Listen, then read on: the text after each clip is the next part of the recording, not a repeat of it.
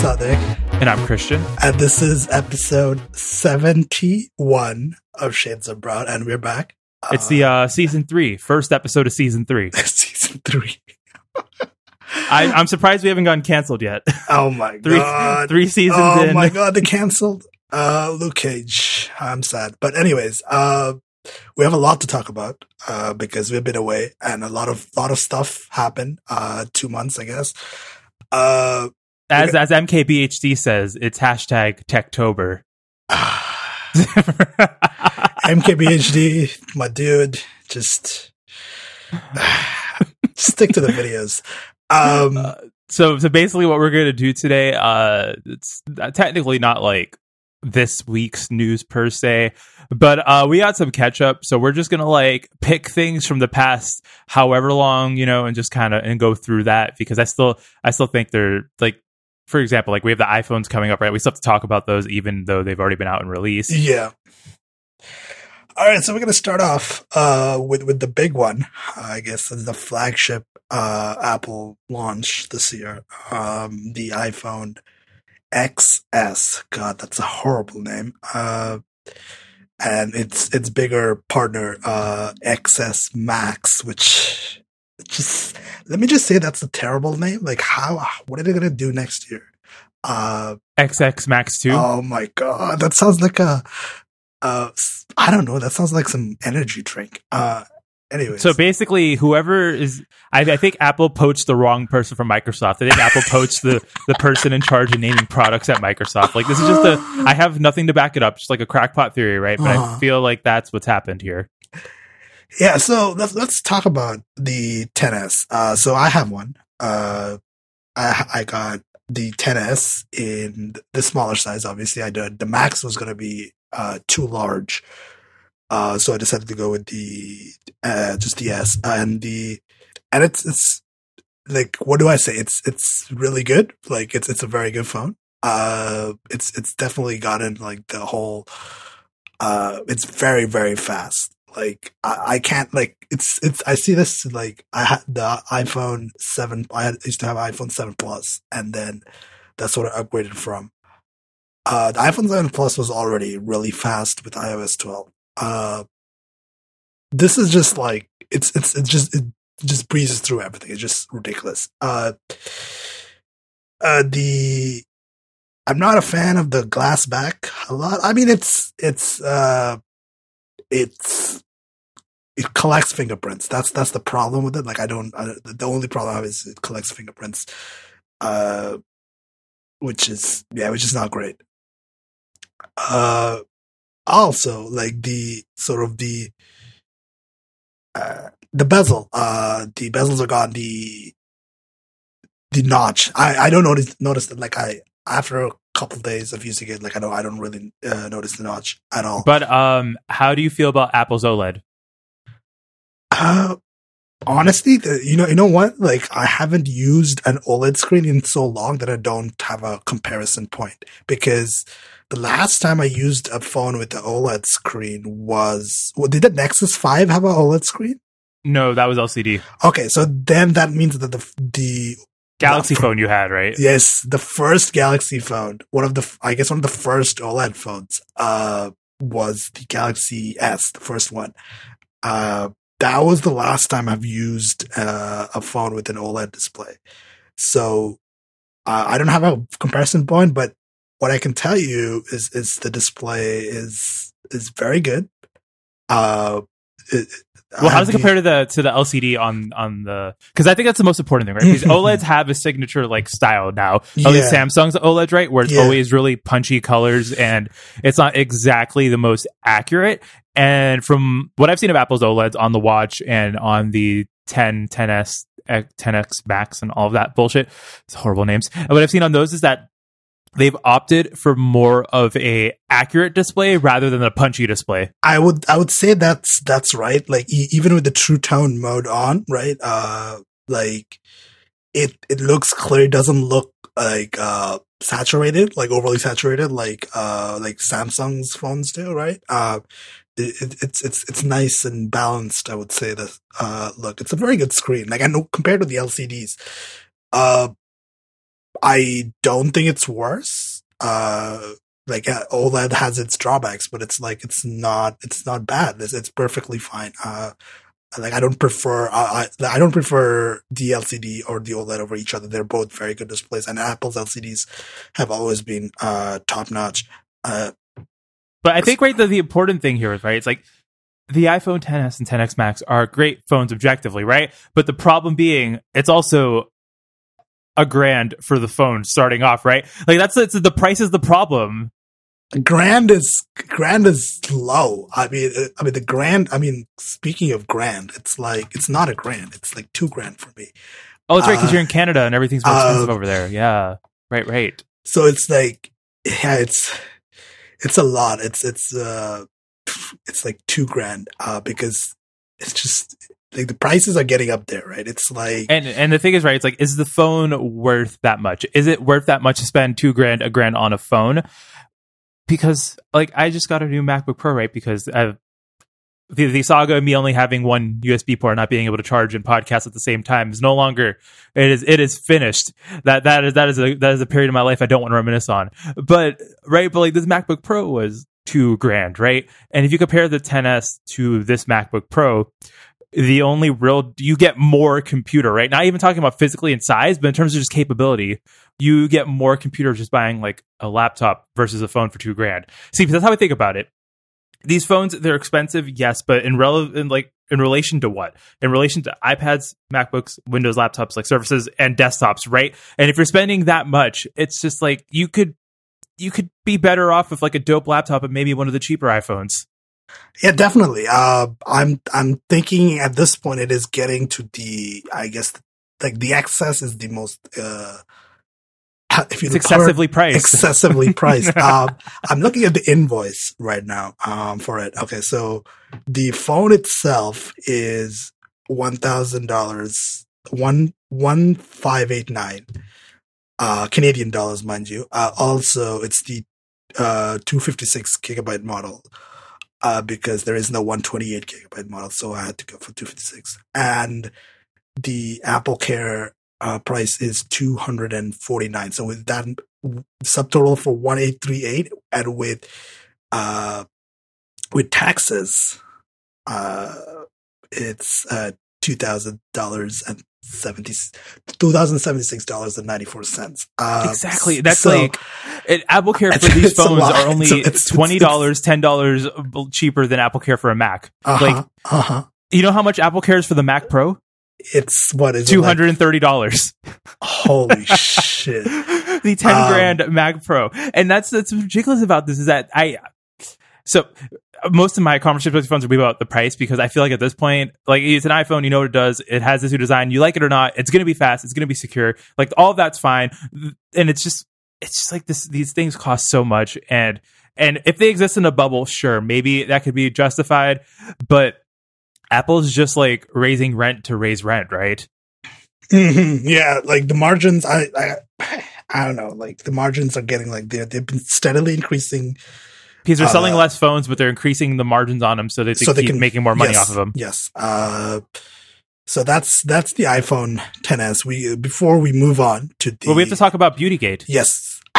Fucking. So every year. Basically, what happened here is that the cameras on the new phones, they have switched to more of a computational style of photography as per the Pixel devices. So basically what Apple does is Apple takes like 10 separate pictures and then they pull the best parts out of each picture because they get different exposures, different, settings and all of that. And then they combine them into one image. And what Beautygate, the problem with that is it appeared like Apple was smoothing your skin, because what they said in the press release, they're going to fix it in 12.1 whenever that comes out, that they're saying that there's a bug, they're picking the wrong exposure, and that's why, since they were applying those computational effects to a bad exposure, it was artificially smoothing out skin and messing with the noise levels to make it look like everything was smooth. So the feature that's doing the smart HDR was choosing the wrong base frame for HDR processing, right? When he took a selfie, instead of like, this is from The Verge.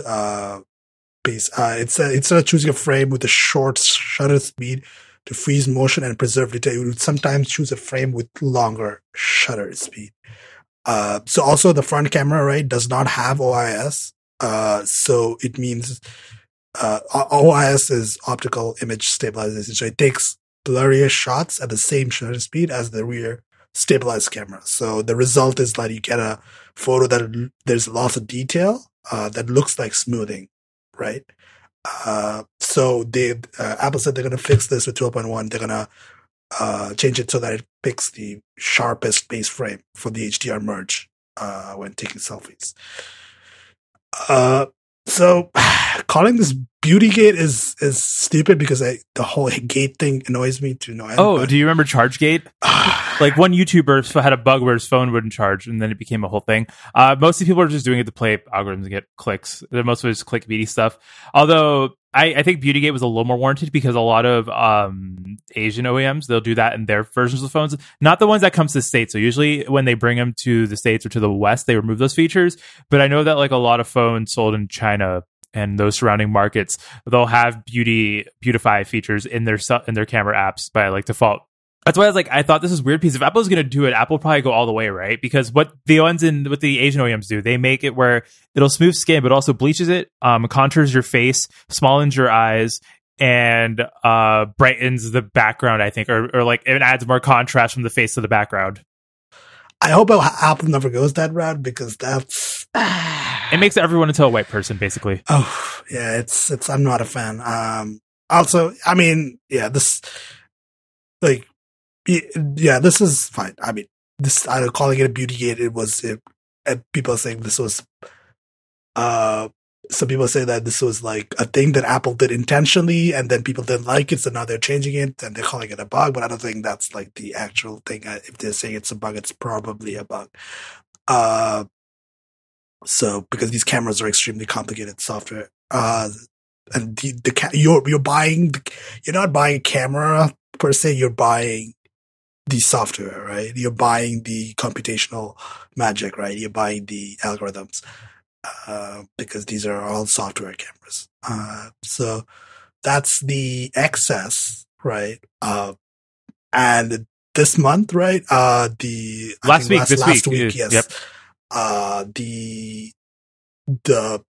middle version. It's like the middle version, the iPhone Tenor. I like how they call it the iPhone. Also, I am going to slur it when I say it and pronounce it tenor as in TENNOR because I think that sounds fun. So don't at me. But with this phone, I love how everyone's like, oh, it's the cheaper phone. It is the cheap phone. This is it is $50, I believe, or $100 depending on where you're at. More expensive than the base model 8 from last year. So it is cheaper than the 10 series, but the phone is still expensive than the base models it was replacing. Yes. Mm-hmm. Mm-hmm. Yep. Yep. It is still like what $700-$800 phone, right? Yep. It's $749 for the starting for the US. So probably like $849 in Canada, right? Mm-hmm. I haven't looked at it, but yes. So the iPhone XR. Let's talk about like the small differences. First thing we talked about last with the XS was the display, and the display on the XR is not OLED. It's an LCD, right? And they are an LCD that it still has a notch and like the bezel-less design, right? But it has more of a bezel because with OLED, I think of LCD they still have to have a bit of a bezel there in order to fit the components. Because with the OLEDs, what Apple does is that it bends the screen on top of each other. It uses a flexible OLED screen. So you're technically, the screen is bigger than what you're actually seeing because the panel itself is bent on the sides. So in order to make that bezel-less appearance, but they're not doing that with the OLED. They're doing like some software tricks at the corners to they're like anti-aliasing the display to make it so that it's to make it look circular and to make it have that edge-to-edge appearance. So from what I've heard, and I actually was at an Apple store the other day because I was getting a warranty on my MacBook, getting an Apple Care, and I played around with it. It is not better than the previous LCDs. I can tell it's a little bit worse because we are screen nerds, but everyone else, I'm pretty sure, no one's going to care. Nobody's going to notice. No majority. This phone is okay. Let's just get that out of the way. This phone is going to sell like a lot. This is going to be the iPhone that's going to sell a lot of. Because you're not compromising on the specs that don't matter, right? No. Like you only get 1 gig less RAM, but it's iOS, so like 4 gigs versus 3 gigs of RAM really doesn't matter on a phone. I also, it's pushing less pixels too, so it's like the RAM difference is not significant. Yep, and it gets better battery life because it is pushing. So it has a sub 1080p display. It's still 326 ppi. I know there's been a lot of spicy discourse about how Apple's not shipping 1080p in 2018, but the thing about screen resolutions is that when it comes to phones, I've always felt like having those 4K displays isn't as important on larger screens, right? Because past a certain point, the pixels you're pushing, it's not discernible to the human eye, right? No. Yeah, you're right. There's no reason for that. And the other thing that is different here is that there's only one camera in the back, right? There is the standard camera that they have on the back. So they don't have the one. They don't have the wide angle lens. They only have the regular ends, which is honestly that's not that big of a drawback. Like, how many people really care about that second camera, right? Very few people probably care a lot about. That's a thing that you can go without, and it's fine. The phone can still do portrait mode photos, so it's not like you're missing out on portrait mode, right? So that's, I mean, it even... Yeah, it does it more of it does portrait mode using more computational photography, so it's sort of how Google does it on the Pixel line of phones. And honestly, it's good enough, right? Like, you get better results in some situations with having both lenses, but portrait mode on these phones aren't significantly worse, and I don't think portrait mode is that important of a feature, right? It's like the story with this phone, it hits enough of the sweet spots, and it isn't going to destroy your wallet. I mean, it's still a $700 phone, but it's more reasonably priced, but you're not getting skipped out on any specs, right? You're getting the same processor, you're getting RAM, you're getting just as fast flash storage, right? You don't get 3D touch, but you still have the Taptic engine in there. It's just, I guess, with bending the LCD and however they made it so that it looks bezel-less, right? That they weren't able to put in a 3D touch engine. But really, the only time 3D touch is useful is when you're moving around the keyboard, and you can do that anyway by holding down the spacebar to turn it into a trackpad. Yes, you can. I did that. That trick is actually this is the problem with 3D touch, by the way, is it's not discoverable in any way. The OS will not tell you about it, and you can't know about it unless you go look it up, on a YouTube video, or you try to just 3D touch on objects that you figure out that, okay, you can do that. But it's not a UI. I think the reason 3D touch is sort of a failure is because it's not discoverable. You don't know it's there, and most of the time. For me, to be fair, also, if you've been using iOS for a long time, there are certain, ways of using iOS that you're probably, just muscle memory at this point, and 3D touch is not one of them.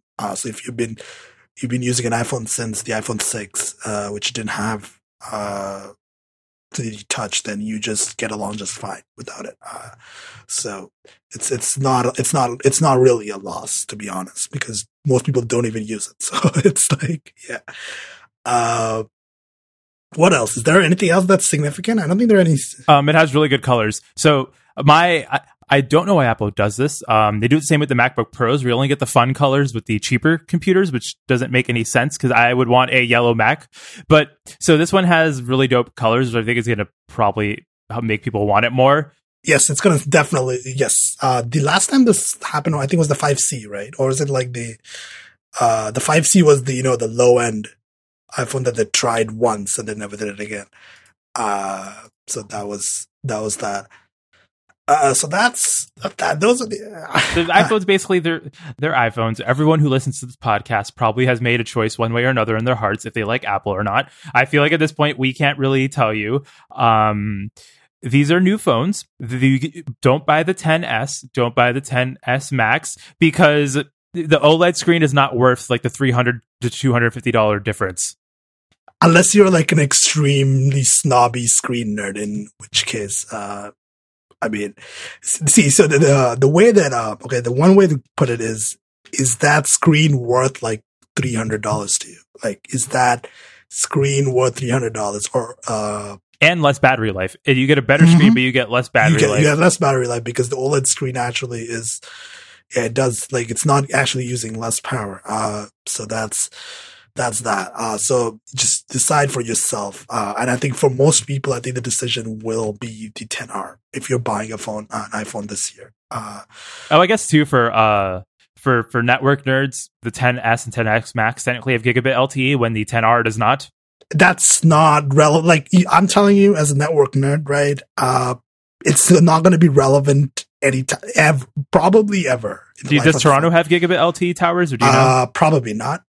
But even if it did, it's like, it doesn't matter to even network nerds. Like, you're not going to get gigabit LTE or even close to it, really, in any major network deployment. Even if it's deployed, it's not going to be...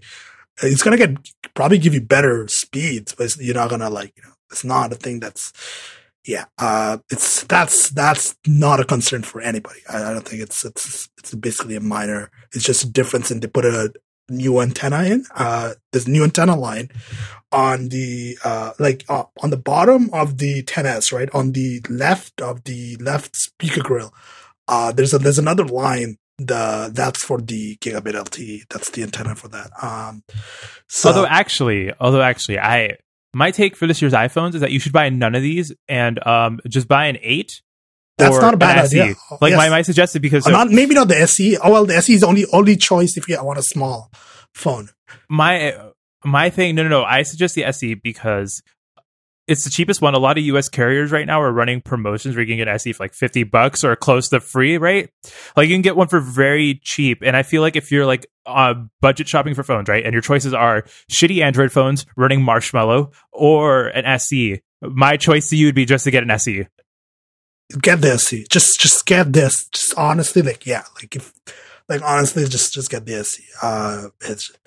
But yeah, I would say like still get the iPhone 8 because I have an iPhone 8 right now. Yeah, the 8, and it is, even the 7 Plus, even if you can get a 7 cheap, like that's fine too. Because the problem is Apple's processors, they have, like they've mentioned on the Vergecast all the time, these processors are still faster than anything. Like the 8 processor, if I remember correctly, reading the benchmarks, are still as fast or faster than what Qualcomm offers with their latest generation of processors. And it's like a year-old phone at this point. So I don't think that you need to get the latest with these phones, especially if you can get it for cheaper and just like save money and like, I don't know. Yeah, it's like the 7 Plus that I gave to my brother. It's still, and the performance-wise, it's just extremely ridiculously good. And iOS 12 just improves it, right? iOS 12 is the thing to do. So moving on to another expensive phone. Google Pixel 3 was launched. So we have the 3 and the 3 XL. So we have the small one, the big one.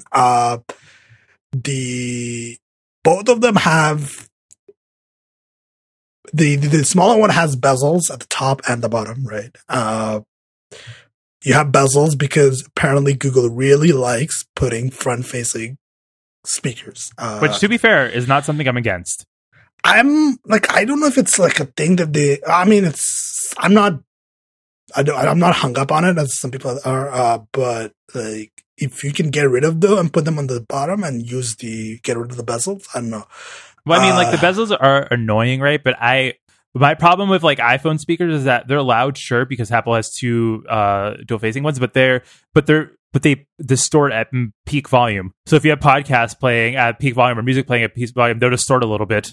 And the Pixel ones, from all the reviews we've seen, don't distort at max volume. That's fair. I don't play anything on max volume, but I do use speakers a lot for playing podcasts at like medium volume. So that's fine. But the XL has a top notch, which is, and the Verge's words, it's doofy. It's deeper, right? It's a deeper notch than anything else. My problem with the notch is that it's the radiuses. That's what's wrong with it, all right? So it's not the size of it, but it's the curvature of the notch. It just doesn't look right. Whatever angle Google is curving the display at and curving it into the notch, it's such a huge dip, right? It's not... The width of it isn't the problem. The height of it isn't the problem. I literally think it's whatever math Google used to make that curvature on that display that looks weird. Because also, too, besides the fact it's not symmetrical, if it had a nicer curve, the curve just seems too harsh, and that's why it's an aggressive notch. It's an aggressive curve. Yeah, I'm looking at the on the 10S versus the XL. Like the angles on the Apple notch is like it's more rounded, right? It's more. Less drastic, and it's deep, obviously wider, right? It's wider, but it's less deep, right? It's the depth is, so like it just looks, and you don't get what do you get with that in the notch in the XL? You get a wider front facing camera, and that's it. You get a wide angle front facing camera, and you get a regular angle front facing camera. But the problem with the wide angle one is that it distorts at the edges. Okay. So you're gonna get like the fish lens effect a little bit, right? Right. Let's talk about the camera because everybody obviously cares about the camera here. The camera, there's a bunch of new camera features, right? There's like Top Shot, which selects like a better image from a series of bursts, right? There's motion autofocus, which is pretty cool, by the way. It's like if you set a focus on a particular object and the object is moving, right, it'll track it, which is pretty cool. Super res zoom, it's just, I mean, digital zoom. I don't know, like people trying to improve digital zoom. I'm okay with it because I think that even if it's not the best shot, anything you do to improve the shot that's with it is better, you know, because people are going to zoom. The thing is, people will zoom in on their phones anyways, unless they're me and you who are like camera nerds and know not to do it. Yeah, it's just, it annoys me to do the people doing the whole pinch to zoom thing, doing the digital zoom. It's just, anyways, night sight is actually like, a leaked APK on X8 developers came out, and the demos of it are really great. It's good. It's ridiculously good. I've seen pictures from it on somebody on Mastodon has an Excel, and I think they were comparison shots like with like a dark room with night sight versus without night sight, and it's kind of amazing, honestly. Like night sight is the magic feature that's, I think, worth talking about because it's really good. And the surprising amount of detail in these shots too, which is pretty cool. What else? Is there anything else? Really, it's just that Google has really great camera software. Google Photos is still good. I think the story with this phone, right, is that it is mediocre hardware because there's nothing special outside of the camera itself, but Google software is just really great if you're willing to give up the privacy stuff, right? Like that's the story. It's like everything is great on this phone as long as you're willing to agree to all of Google's terms, right? Which it's the same could be said for iPhones, right? And that's why Apple doesn't have as great of AI features, especially their computational cameras, since they try to do everything locally and they don't want to send it to. Yeah, they don't want your data. That's basically the gist of it. Well, and someone might add us and be like, what about China? And to that, I tip my hat, but that conversation is not for this week. just a pre-up, some follow-up. I am aware this is a flawed analogy, but Google is the worst here when it comes to data collection. And the problem being, right, is that you can't use this phone without agreeing to it. Like, the Google Assistant features obviously won't work. The camera gets a little weird if you don't have some of the stuff turned on. And it's just not a great experience if you don't agree to all of it. But I do think that bad hardware can be fixed with good software, or mediocre hardware can be fixed with good software. And Google software here is really good. And Android Pie, as I've said before, is really great on Pixel phones. So I'm torn on it. I feel like, you know what I wish now? You know, because how the EU, Google's now selling licenses in the EU, right? Because of the regulatory deal. We're going to have to get to that at some point, but yeah. I feel like, you know, Microsoft could just come in, make a Surface phone that runs Android and only has the Play Store and nothing else, and all Microsoft podcasts. They would talk about this on the Vergecast. And then just make like an AI camera. This Panos can make a Surface phone with a dope camera. I believe in Panos. I believe that because Microsoft still has some of those Nokia people from when they bought them. I don't think they've all been fired yet. So Microsoft just goes back to the Nokia people who made dope cameras, and Microsoft's like, yo, we're gonna make a Surface phone. It's gonna run Android. Just make the best computational camera you can. And I feel like that would be great. That's what I'm hoping for here. That's okay. I mean, so what's the verdict on these? Like, is these like, what do we say? Is if you want an Android phone that arguably has the, I would say, the best version of Android that you can get. So this is like, weird pieces. If you want the best Android phone with the best camera out of all phones, and you also want the most secure insofar as you can trust Google with everything, just like iOS. iOS is the most secure because you can trust Apple with things. If you're willing to trust Google everything, because Google does have a custom security chip in here. So if you're willing to just give up some of your data, this is a really great phone. Otherwise, probably a cheap iPhone, right? Like this is, I like that's the recommendation, right? It's are you okay if Google's tracking stuff? And to people who are not our audience, most of them probably don't give a shit. But right, like people who listen to the show are obviously they care a little more about that. So it's just like how far are you willing to put up with tracking, and how much do you not like Apple? Because these are both good phones, like all the iPhones this year, and they're all more expensive than they should be. Yeah, these are still very expensive phones. So yeah, I mean. That's I guess the topic. Speaking of ridiculous phones that are also ridiculously expensive, let's get that too. Oh my god, we're gonna talk about gaming. Oh my bad, sorry. Gaming phones. All right. So Trust insisted on doing these. I don't know, but anyway, let's start with the first one, the Razer Phone 2. It's very rectangular. It's very so the thing about the Razer phone that got me fucked up, right, is that Razer bought Nextbit like a couple years back. This is the same design as a Nextbit phone. It is all the same Razer design. Did was make it black, add fancy lights to it, and put a glass back on it. And honestly, the design has stayed the same. I mean, the Nextbit design is not a bad design, but it looks out of date in this world of bezel-less. It's also really boxy. That's a problem. It's hard to hold. It's very sharp, as I called it. It's very rectangular, right? It's very looks like a chocolate bar. It doesn't look bad, but it just looks like it's like the Android police review of it. It looks like it's big too, right? It looks fairly big to me. It's an unwieldy phone. And the thing also about the Razer phone is that it says it's a gaming phone, but like this is the same fucking hardware as the Pixel in terms of specs, right? Like it just has more RAM. Like none of they keep saying they're like, oh, these are all gaming phones, and it's like, what do you have an overclocked CPU? Or do you have a special GPU? Like gaming laptops have desktop class GPUs just kind of soldered onto them. That's why they're gaming desktops, and they have like big ass fans.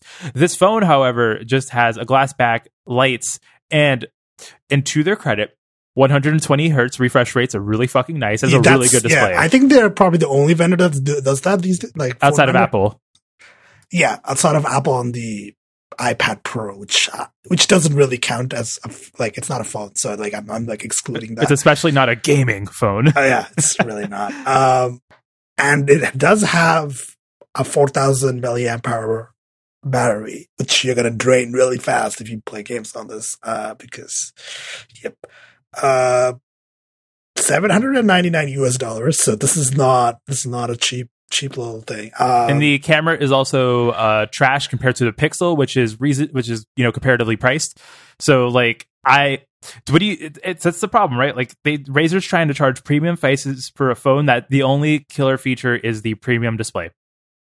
It's the lights, 120 hertz, yes, and the branding and the stereo speakers. They distort at loud volumes from all what I've seen too. They when you peek. They distort a little bit, but they're still pretty full and nice if you don't like crank it all the way up to the max, but that's still a little silly. See, this is the problem with phones is that Razer can't charge the Razer tax like they do with their desktop peripherals. No, they cannot, because it's just just going to be like $800 and it's going to be like the same hardware as a Pixel. Yeah, because it's like on the desktop side, right? You don't compete with anyone when it comes to like gaming hardware because Microsoft doesn't make it and Apple does it.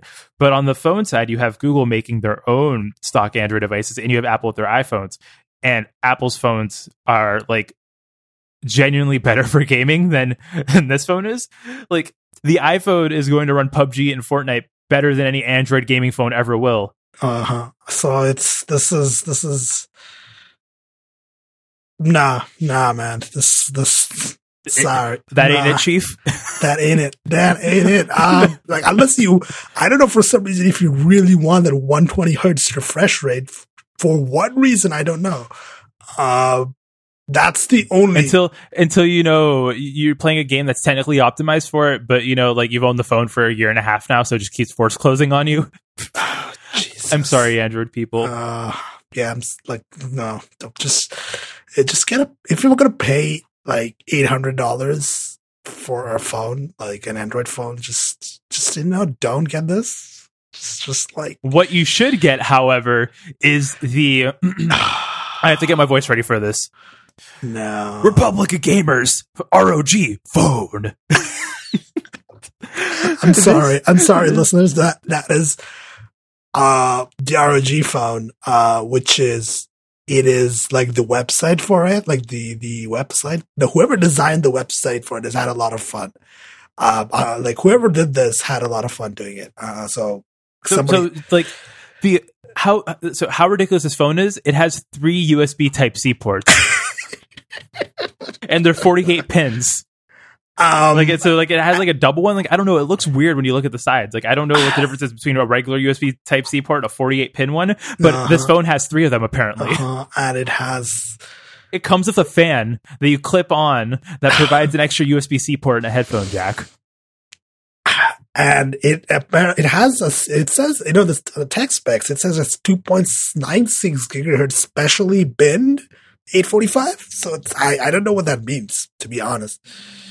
I know what a bin. Yeah, I know. So by bin, means, bin parts, right? Are yeah. But like just for listeners, all right. When you bin a part, that means that you're doing basically quality control on the processors. So every processor is tested to make sure that they can actually hit those speeds. Because like this is the problem with the old Pixel, right? Where the screens they were provided by LG and Google wasn't getting the best binned parts, so they were getting screens that had shittier tolerances for errors, right? Also, too, for this year's Pixel, Google has gone to Samsung for the big one, LG for the small one, and apparently the screens are great because Google learned their lesson. But with these phones, so using specially bin parts, it means that they're picking the highest of processors. So that means, theoretically, you should get the best performance. All right. So, like, this thing, right?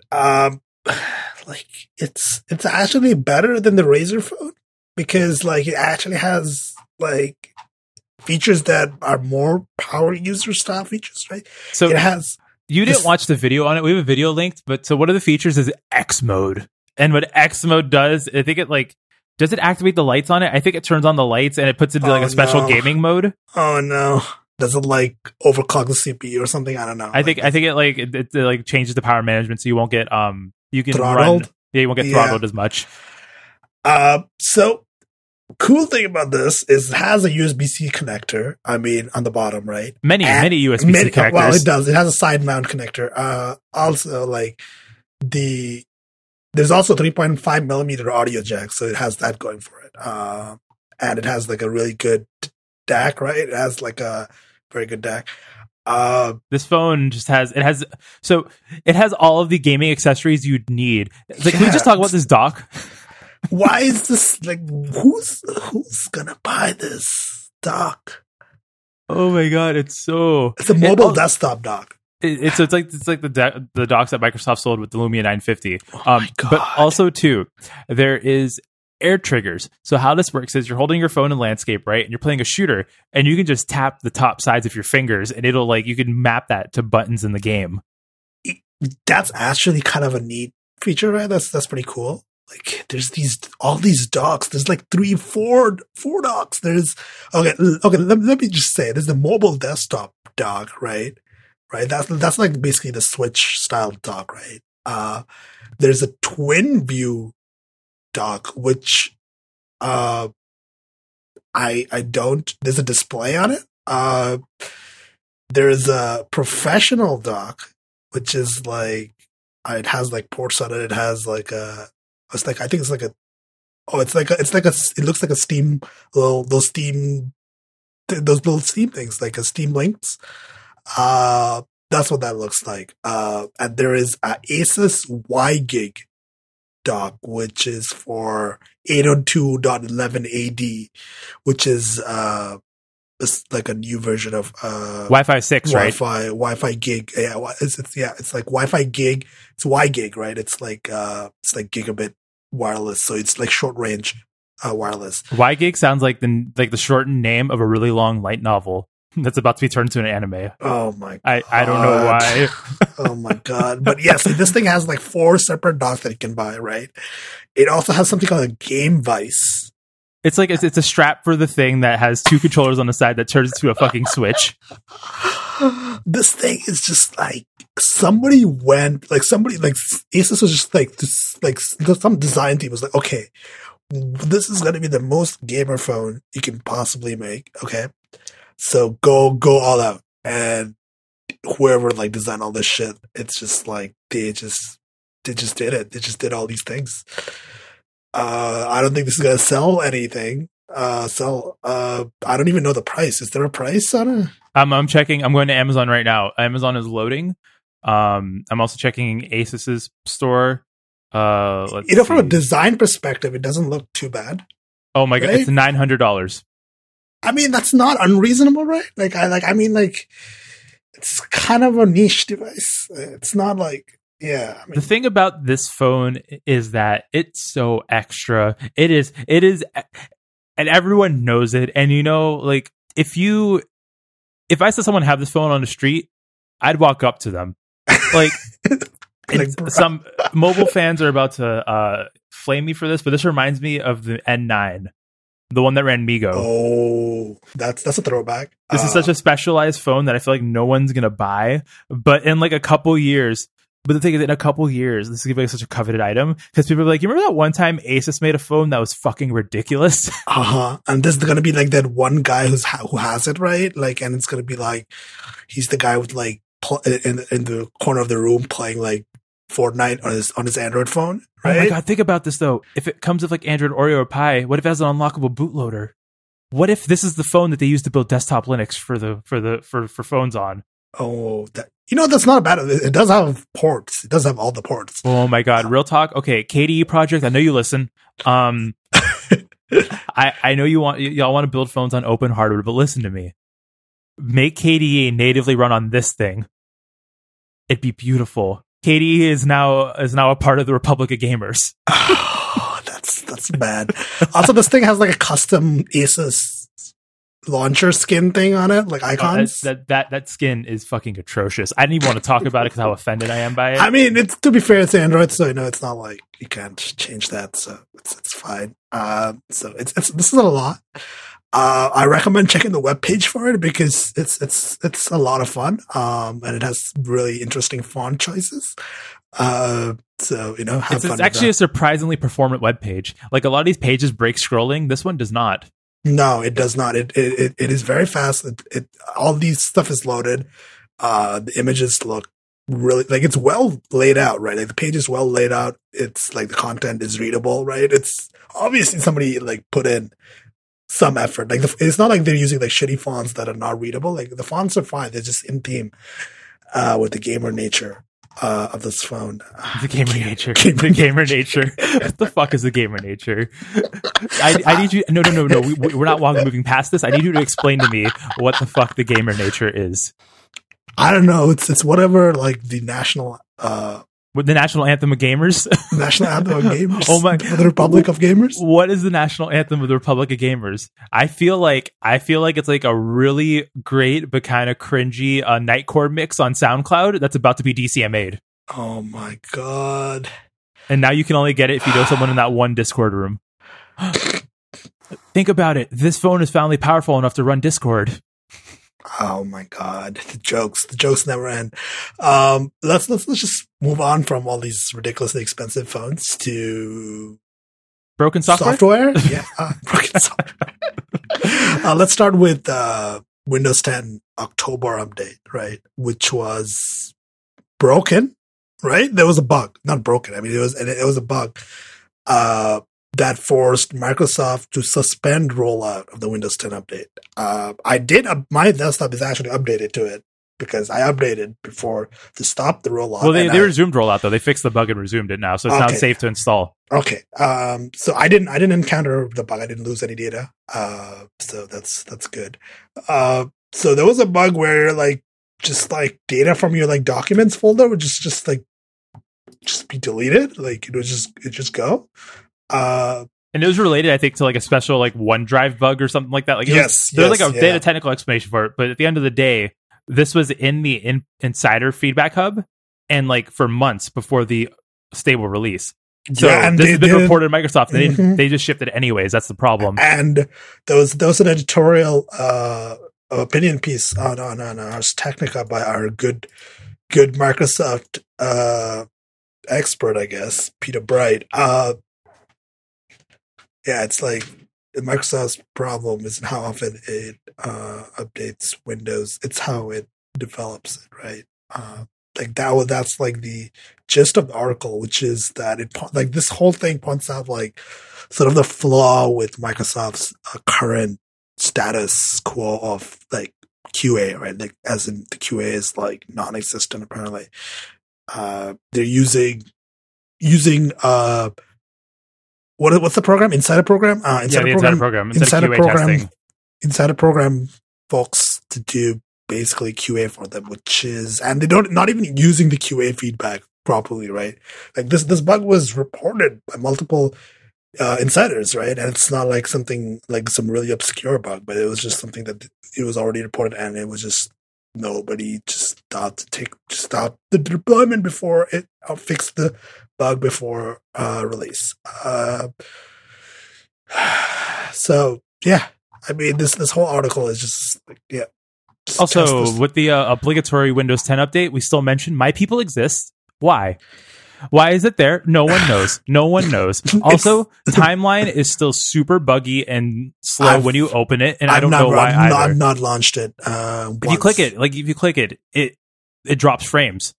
Opening timeline will just make it drop frames, and I never know why.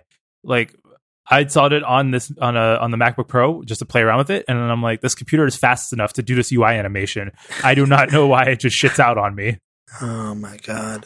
But yeah, this is not great. Not great. Yeah, it doesn't help that people don't like Windows 10 already. Deleting people's data is not gonna get you any fans. So yeah. That's Windows 10 October update. I don't think there's much else to talk about, right?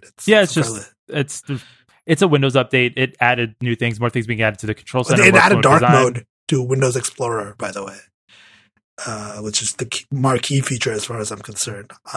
So which is good. Yeah, I'd say, I still just feel in general, Windows 10 is getting better.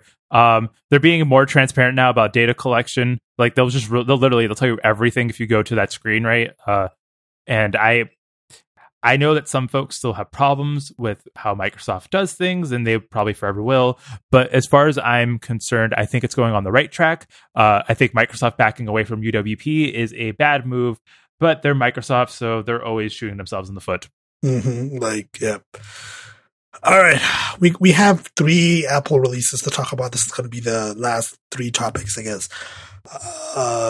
We're going to start with iOS 12, and then we're going to talk about macOS. We should probably talk about watchOS and iOS first, and then macOS Mojave last, right? Just that makes sense. So iOS 12, we sort of talked about it in the beginning of when we talked about the new iPhones. But iOS 12 is like a bug fix release, right? It's a lot of bug fixes. It's a lot of quality of life changes, right? It's a lot of small things that have been improved that are really good. My favorite new iOS 12 feature is Do Not Disturb's options, right? Do Not Disturb now has things you can turn it on for an hour, you can turn it on till this evening, you can turn it on until you leave a certain location, right? Or until a certain event ends, right? So it's like pretty cool. So you can do basically automated. I mean, it would be pretty cool if like Do Not Disturb could be triggered automatically by an event. Like if you could add a calendar event, right?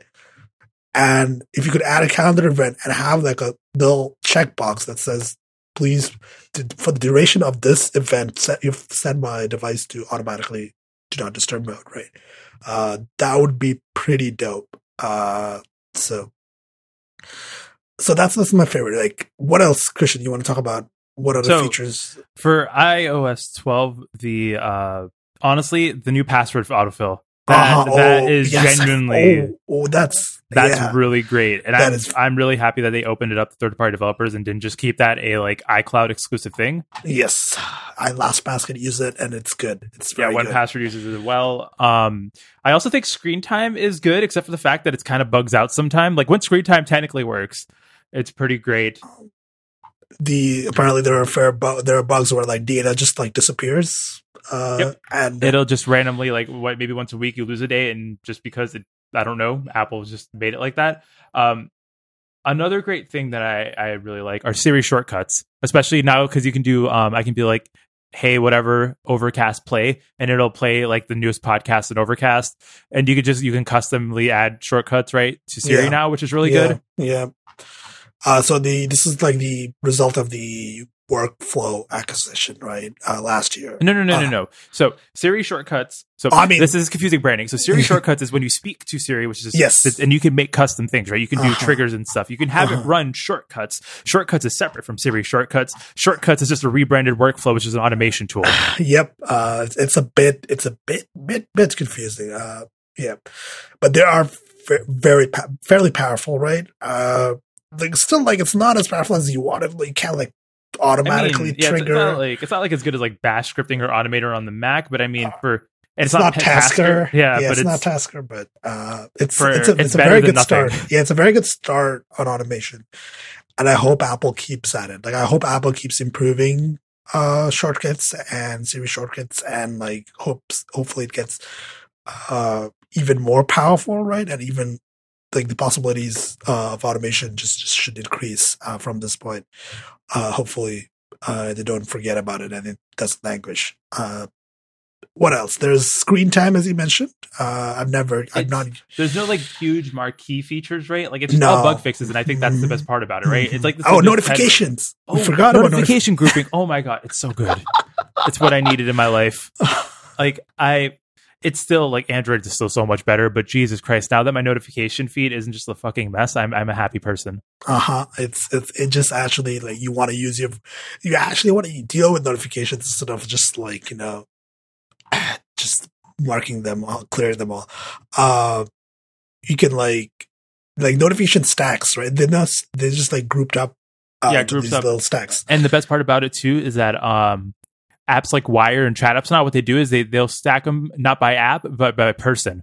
So if you send me 4 messages or 2 messages, someone else sends me 3, you'll be in separate stacks. That is dope. That is pretty cool. That is the kind of flexibility that we should be heading towards. Honestly, it's overdue at this point. There's also stuff instant tuning on notifications, right? You can just quickly set an if you from the lock screen you can swipe right, swipe left on a notification, right? And it will bring up this, if you hit manage, you can either set the notification, the app to be delivered quietly, right? So delivered quietly means that they only appear in notification center, but they don't appear on the lock screen or play a sound or present a banner or badge. So that's essentially what they did was they optimized the whole thing where you go into notifications and turn those off, right? And then they just put it in one button, right? They just made that one button. So we have to talk about iMessage and now how sending people pictures you've taken is a mess.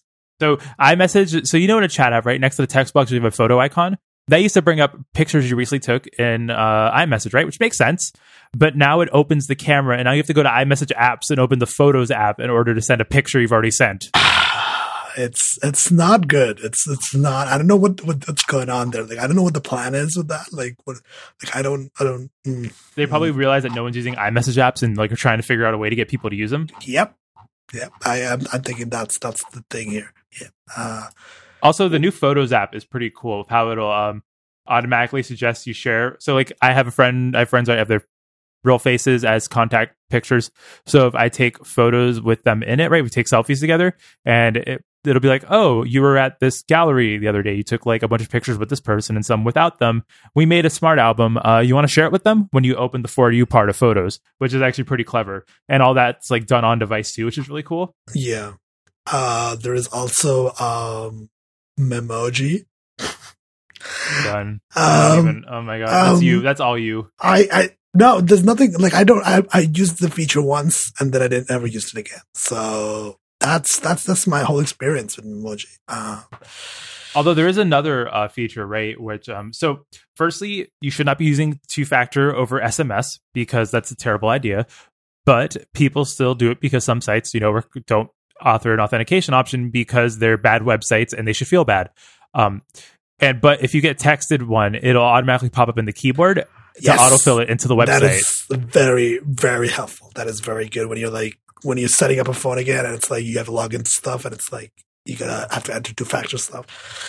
It's good. Those are like the small quality of life stuff that I'm talking about. It's like this release is filled with that kind of stuff. What else? I think that's it, honestly. And you know what? I'm fine with this release because a lot of it, there's a lot of like new APIs and stuff on the dev side, but nothing like user facing, but it just like runs so well in an SE and an iPhone or an iPad mini too, right? Or whatever someone was a Retina one. Like it runs well on old devices, and I like easy to dunk on Android here, but oh my God. Can the Nexus 5 run Pi?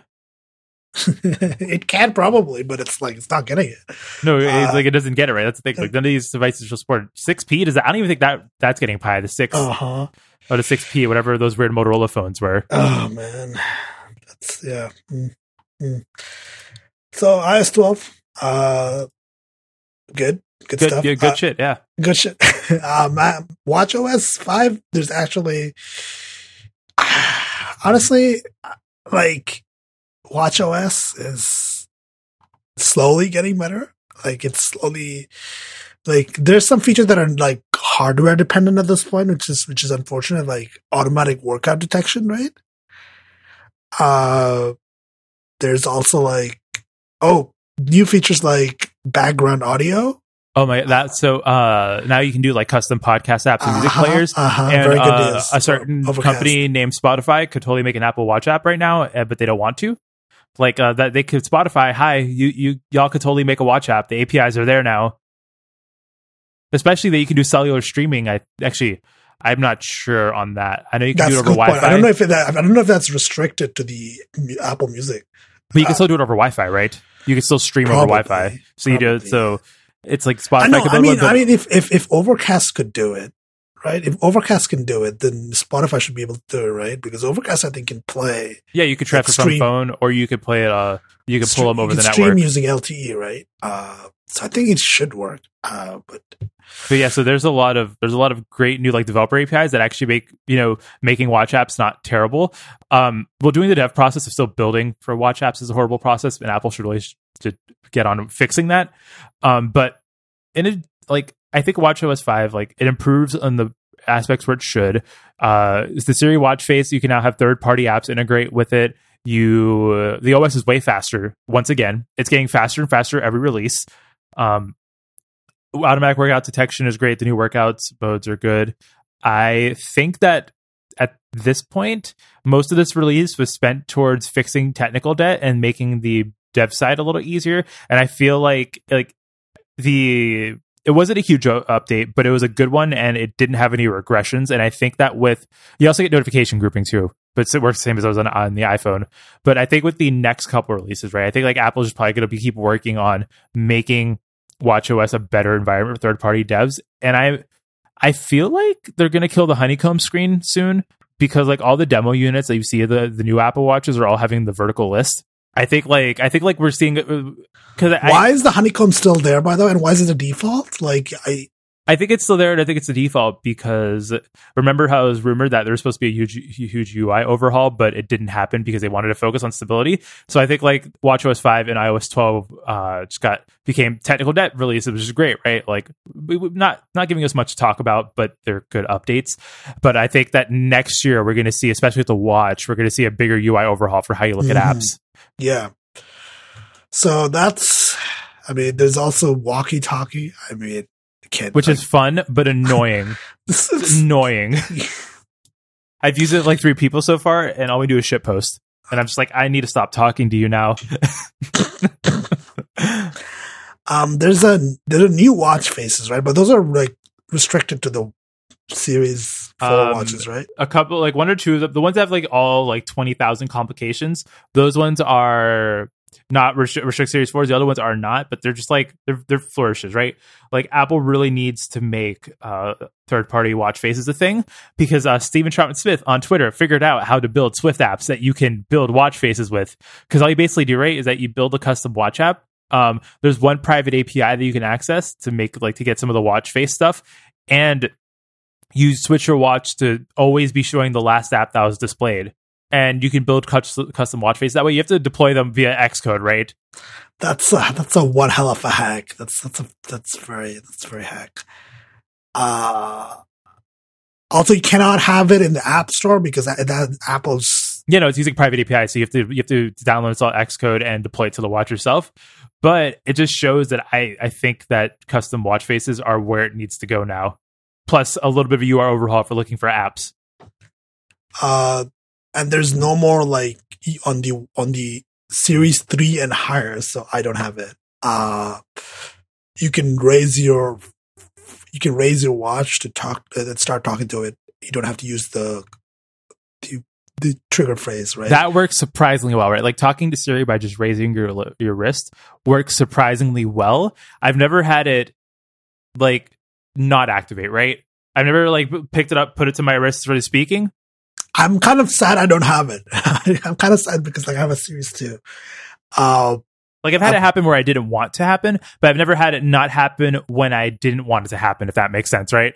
Like, so like, it's like, I didn't like one time, there's been a time I put up to my wrist, start talking and it didn't work, but there's been times where I didn't have it all the way up to my wrist and it thought I was talking to it, which is, I'd rather have it lean in that direction. Also, yeah, like you mentioned how like watchOS 5 is faster, right?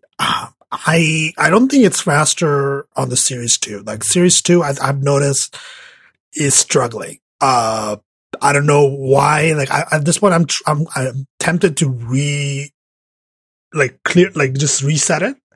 I already reset it once when I got my new phone. I had to reset it, but when I sometimes like I check a notification and like the animations lag, like they like bringing down the notification drawer, bringing down like switching from the bottom to like to one watch face to another watch face, like the animations lag, like they're fine. Like you do it the first time, it lags and then it stops lagging, right? It's like this weird delay in.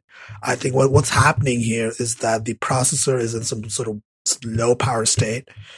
And then it's not ramping up quick enough. It's not ramping up fast enough for the animations. Yeah, it's very noticeable. I've noticed that recently. It's pretty bad when you first you haven't used your like watch, looked at your watch for a while, and then you bring it up. It does that.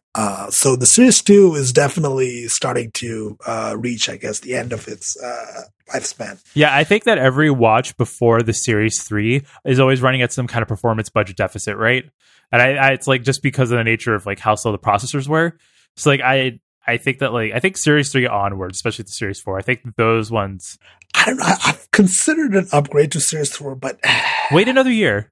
Yeah, that's what I'm thinking. Honestly, or more importantly, like, do you really need a new watch? No, I don't. No, there's no need here. Like yeah, I upgraded from the Series 1 to the Series 3 because you had a that was not being supported anymore, and I lied to myself and said because of the podcast I need a new watch, which is totally a lie. That's bullshit. Yeah, it's total bullshit. But you know, it made myself feel more comfortable about it.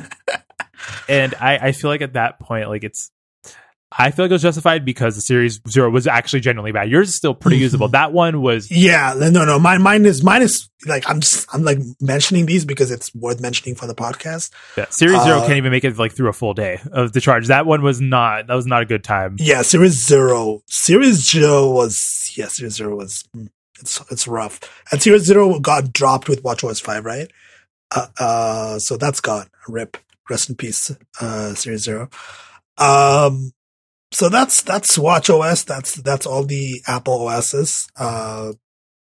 This has been a good episode. Wait, hold on a second. We never talked about macOS Mojave. Oh, wow. I forgot about macOS Mojave. Wow. Just like Apple forgets about macOS every year. That was for the ATP jokes, like the Mac Pro stuff.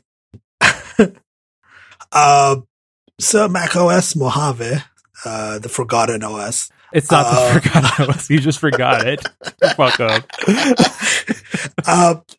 Big marquee feature: dark mode.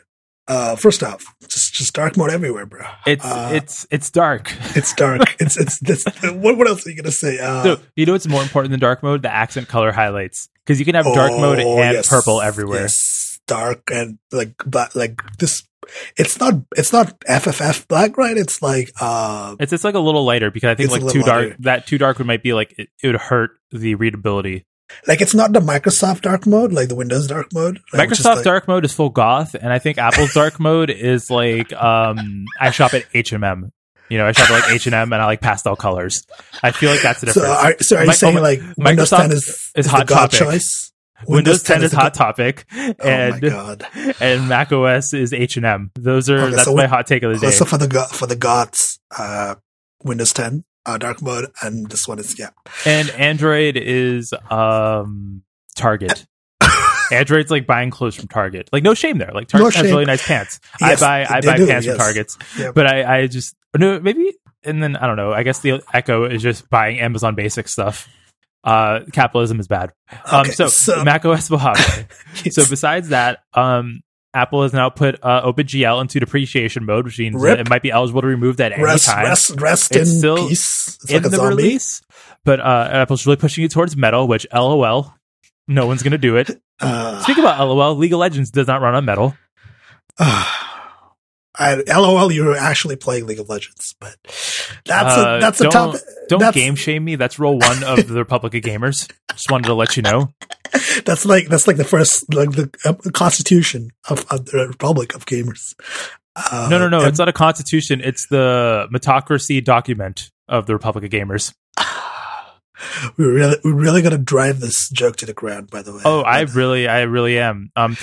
If anyone wants to make fan art of what the flag of the Republic of Gamers would look like, please send it our way.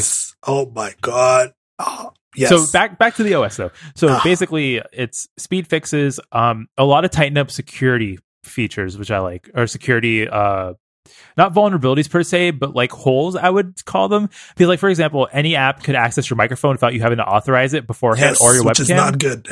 Now all that's hidden. You have to. That's the explicit authorization. It's all in the sandbox and stuff, which I think is really great, really good. There's also the redesigned Mac App Store, which is so much better. Ooh, surprisingly, not a Marzipan app. It is written natively in Swift, and it's pretty fast. Oh, it's really fast. It is really so good. Much better. There's, as we're saying, there's Marzipan apps, which it's a hodgepodge. You can tell it's a beta thing. Yeah, I think it's going to be better. I think it's better than Electron. So, there's that, but that's not a high bar. That's not a high bar at all. It's not as nice as UWP. No, UWP apps feel fast and native, right? Like they're not like they're slow, right? And they're not like a wrapper.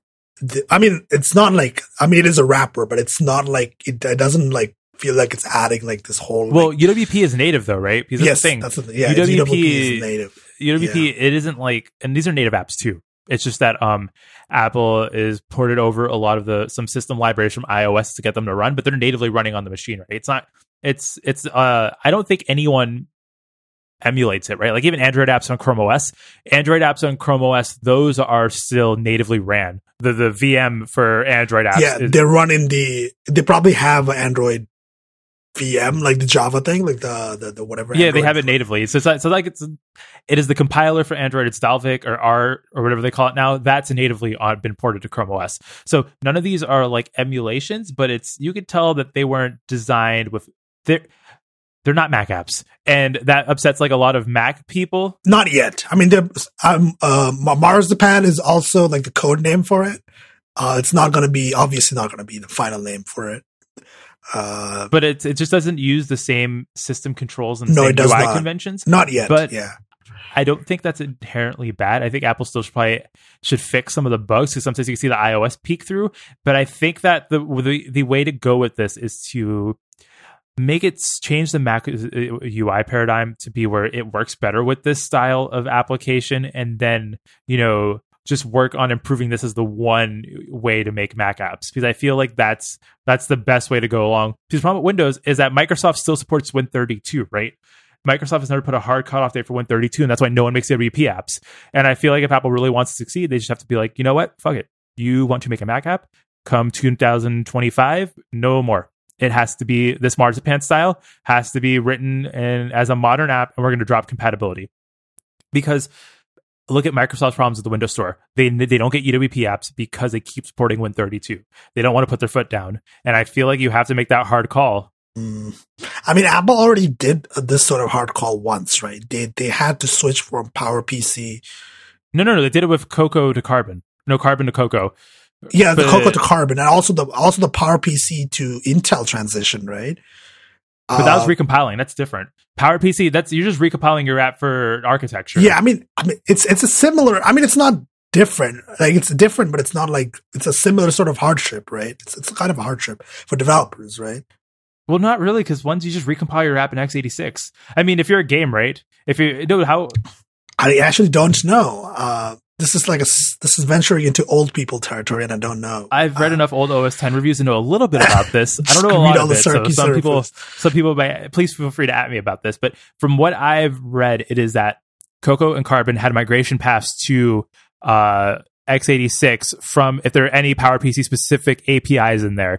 But for the most part, because it's like you're writing it in UIKit, right? That's what Carbon and Cocoa were. You just recompile to it. Okay. And there might be some bugs that pop up. You just fix those bugs and you're good to go. It's moving from Carbon to Cocoa because those were libraries in systems for writing apps. That's what I'm saying. It's like it's the Win32 to UWP transition where you have to you might have to rewrite an app, or you might have to completely change your app. And I think that Apple is probably going to do it because Apple doesn't care. Apple's done it before. But Microsoft also, it's also saying Microsoft, the reason UWP has taken off because they try to live and they want to have their cake and eat it too. They want both worlds. But at a certain point, Microsoft has always been about backwards compatibility, right? Like they have always, it's honestly kind of their strength. And I don't see them straying from it too much. Like I think it would cause too much of a uproar because there's a lot of Win32 programs. There's probably more Win32 programs combined than combined Mac OS and Linux applications, right? It's like there are a lot of Win32 apps. I get that, right? But at a certain point, you just kind of the technical debt's going to be there forever if they keep supporting it. Eventually, Microsoft's going to cut it off, right? Like that's inevitable. But back to Mojave. Outside of that, there's this test substacks feature, which is not that great. It just organizes your desktop. I mean, it's not great for me or you, but it is great for that person who puts everything on their fucking desktop, right? That's true. Right. It's not for us. It's meant for people. It's a lot of people, by the way. I'm not really shaming anybody for using the computer, in a way that I don't use it, but it's your computer, so you can use it however you want. For people who put stuff on the desktop, this is actually a fairly decent, organizational feature, right? It's a nice quality of life feature for those people. and recorded that that's the majority of people who use macOS or Windows even. It'd be cool if Windows had a feature like this too. So if you could stack applications or objects on the desktop. There's also a really great feature, which is not that important, right? But it's called import from iPhone, where if you need to scan a document or take a picture, you just right click and say you want to import it from your phone. It automatically opens the camera app on your phone. And when you take that photo, it scans it and sends it to your desktop. Oh, that's cool. That's like a little, okay. That's neat. That's pretty neat.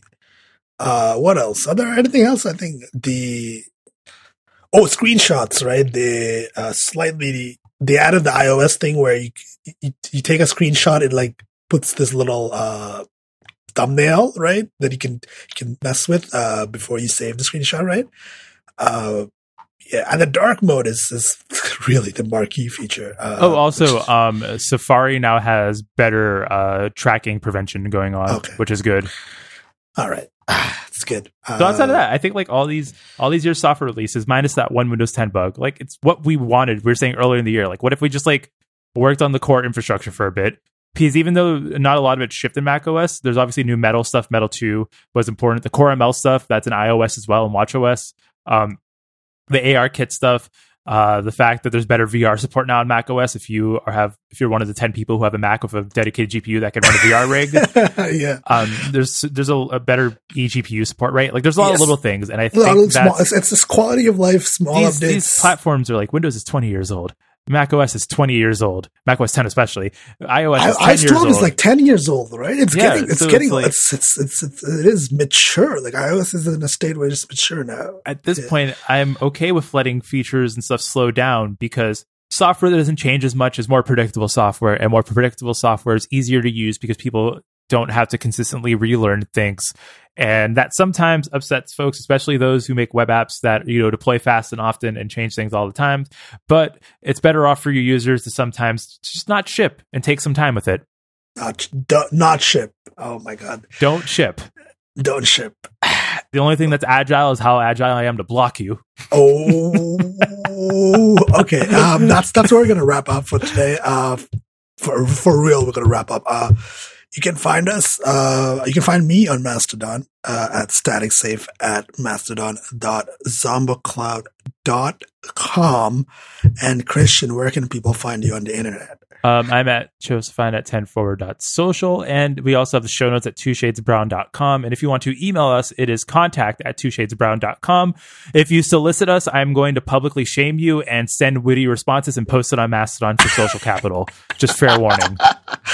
And with that, goodbye. Bye.